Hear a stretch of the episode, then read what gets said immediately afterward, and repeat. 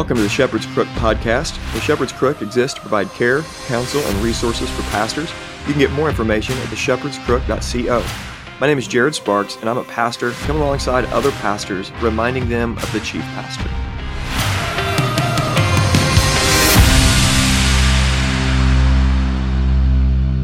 Welcome to the Shepherd's Crook podcast. This is episode 91, and today I want to talk to you about carrying your own burdens and the dangers of false authenticity. Let's pray. Lord, I need direction, I need help, and as I put down a few thoughts on paper, some of these thoughts are scattered a little bit still, and as I'm kind of working this out, so help me to think clearly and piece this together, and I pray it would be helpful to anybody that's listening in. Thank you for these pastors. I pray that you would help pastors be strong, help them be healthy, broaden their shoulders, and help them carry the responsibilities that they're carrying well. Jesus, we know that you're the ultimate burden bearer. We thank you for dying in our place, and but then you empower us to walk, as Galatians 6 says, and to carry our own load. We have a responsibility that we live with, burdens to bear, and help us to do that well. Lord Jesus, lead me as I talk through these things. It's in your name I pray. Amen. Okay. First, let's talk about just a few things that are obvious from Galatians chapter 6. Some of this, as I said in my prayer, I'm still working out. And I would love some of your feedback. If you would send me comments in the Facebook page or even on the website, I would just love your response and feedback from this, or on Instagram, just hit me up.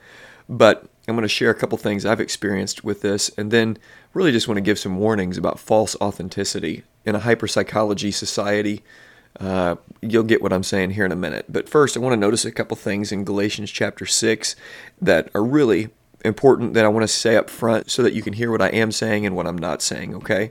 So first, keep watch on yourself, lest you too be tempted. Bear one another's burdens and so fulfill the law of Christ. We are called to bear one another's burdens. That's clear. And in pastoral ministry, one of the things I've encouraged you with is friendship within the local congregation, within the local church, so that you can have men that you are accountable to, truly accountable to, not false accountability, real accountability, that you can confess sin to, that you can get help with. You don't need to confess sin to everybody. You know, I'm sick and tired, honestly, of the kind of authenticity that's worn on the sleeve as a badge of honor, and it's the pastor who just confesses everything to everybody. It's like, man, come on, just get a few people you can confess to, and just grow up, grow some shoulders, and carry the burdens God's called you to carry. Everybody doesn't need to know how hard pastoral ministry is, for goodness sakes. The construction worker isn't walking around wanting everybody to know how hard construction work is, and neither should the pastor. The pastor needs to know the calling to which God has called him and walk in that and walk in it with dignity. So have some guys to talk with, to bear your burdens, okay? That is biblical and it's clear. We have to have people we can talk with that can help bear one another's burdens and bear our burden as we bear theirs. And then we fulfill the law of Christ. But then the passage goes on. Galatians 6 kind of opens up into personal responsibility because in verse 4 it says, "Let each one test his own work, and then his reason to boast will be in himself alone and not in his neighbor, for each will have to bear his own load." And then he goes on to talking about God is not mocked, for what one sows he will also reap. Okay, sowing and reaping principles. Each person has a burden to carry in this life. Okay, we have responsibilities that God has bestowed upon us, gifts that God has bestowed upon us, and we are required to carry those burdens. And some of the things I've been thinking about recently is about how we walk with the burdens that God has given us. How are we to carry or bear the load that God has given us? And as stated before, I think we live in a hyper-psychological society that encourages this kind of false authenticity that I see going around, and I've seen for years going around, and even seen in my life, that encourages people, to be quite honest, please hear what I'm saying here, that encourages people to be babies. It encourages people just to whine and complain about everything and then call it authenticity. For instance, the way anyone is supposed to work through problems in their life, just the standard modus operandi of how we work through issues in pastoral ministry and just in the real world is quote-unquote being real. We have to be real. We have to be authentic. And so how that works itself out is that we're not supposed to in any way repress anger, repress fear, repress anxiety. We're supposed to be vulnerable. I'm so sick of the word vulnerable. It's just, goodness gracious, it's not even a biblical word. Just if you get somebody to bear your burdens, but for goodness sake, stop being vulnerable. Vulnerability is a modern day virtue where people can complain and whine and just simply be honest, you know, again, quote unquote honest, and then have everybody pat them on the back and cry with them. That doesn't help people. That enables people to have terrible attitudes and get congratulated for it. Okay? The best way to be real is to repent and then do what God has called you to do. You know, this idea of repression of certain emotions. Let me just say this. There are some of your emotions that need to be repressed and not expressed. Let me say that again. There are some emotions that you have that need to be repressed, not expressed. For all that I've said about some of the baby boomers are the greatest generation on this podcast. I've talked about the greatest generation on this podcast and how they raised the boomers. And but here's the deal. The greatest generation had to deal with war. They grew up through the Depression, and then they became fathers to these baby boomers after war, after the Depression, all the things that they went through. And there were a lot of things in their life that they saw that they had to simply repress. And there is a part of that. There's a part of that that we need to learn from. And then we need to implement. There are some things in our life. I'm not talking about covering up of sin. I'm not talking about repressing things that truly need to be talked about. But there are some things you need just to carry the load that God has assigned to you. Confess it to the Lord. Pray to Him about it. And God will give you the peace that passes all understanding. You just need to repress that and repress those emotions and deal with it. Let me explain a little bit more, because I probably sound like a really harsh pastor here as I'm trying to encourage pastors. I just want to encourage you to carry the load that God has assigned to you, and I want you to do that without complaining, okay? We need more pastors, more men who know how to carry the heavy responsibility that God has given them without letting everyone know how hard it is. I mean, it seems simple. Just doing what God has called you to do with a great attitude, a great heart, because God has called you to do it. When false authenticity is in the environment, when it's in the air, when it's the norm, healthy biblical responses are equated with repressing emotions. And they're suspect. When somebody is going through a difficult situation, when a pastor is going through a hard time, for instance, with church members who are doing terrible things to him, or just having a difficult time raising children.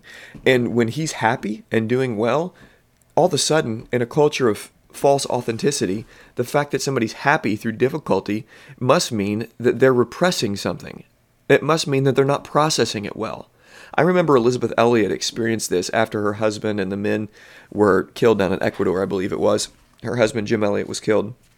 And what ended up happening is that Elizabeth and the other wives of the men who were murdered moved into the village right after the murder.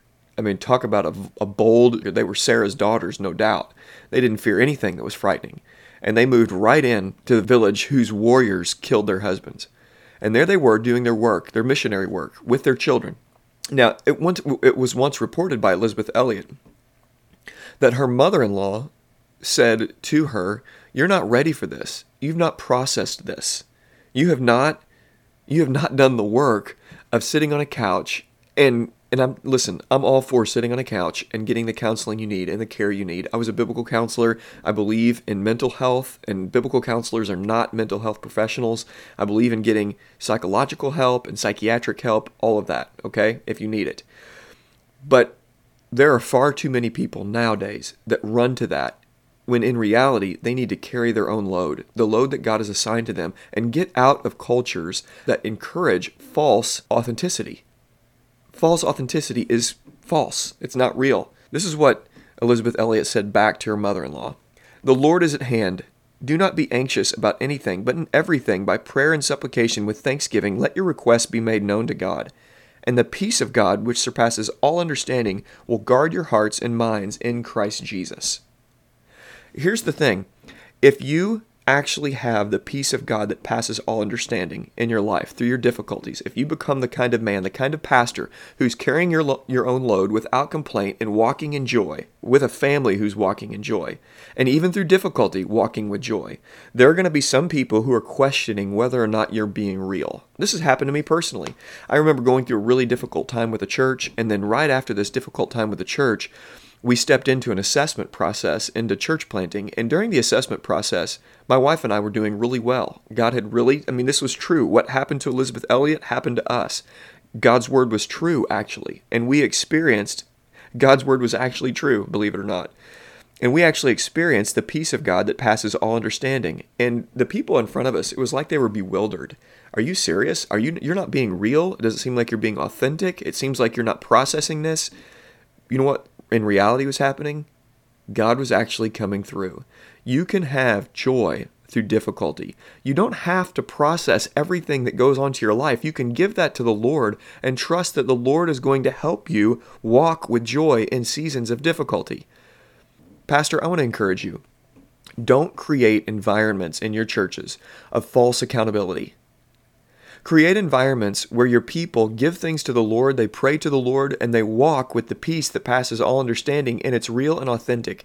If the only kind of authenticity that's allowed in our midst is this complainy, whiny, I'm never doing well, I'm unhappy, I'm not doing good, I can't carry the load that God has assigned to me kind of authenticity, then my goodness, it is fake and it's really annoying.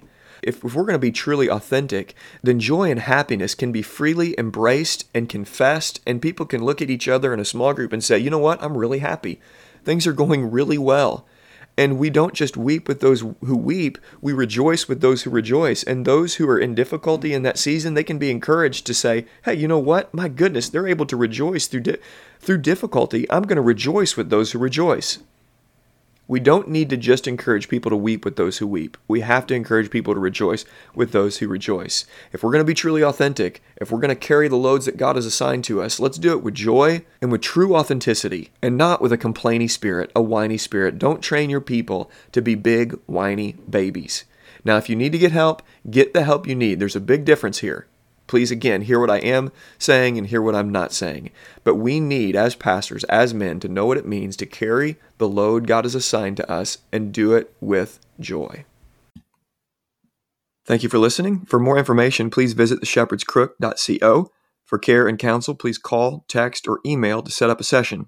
You can follow The Shepherd's Crook on Twitter, Instagram, and Facebook. And please consider sharing this episode and leaving a review on iTunes or whatever other podcast platform you use. And let me encourage you to remember Jesus Christ.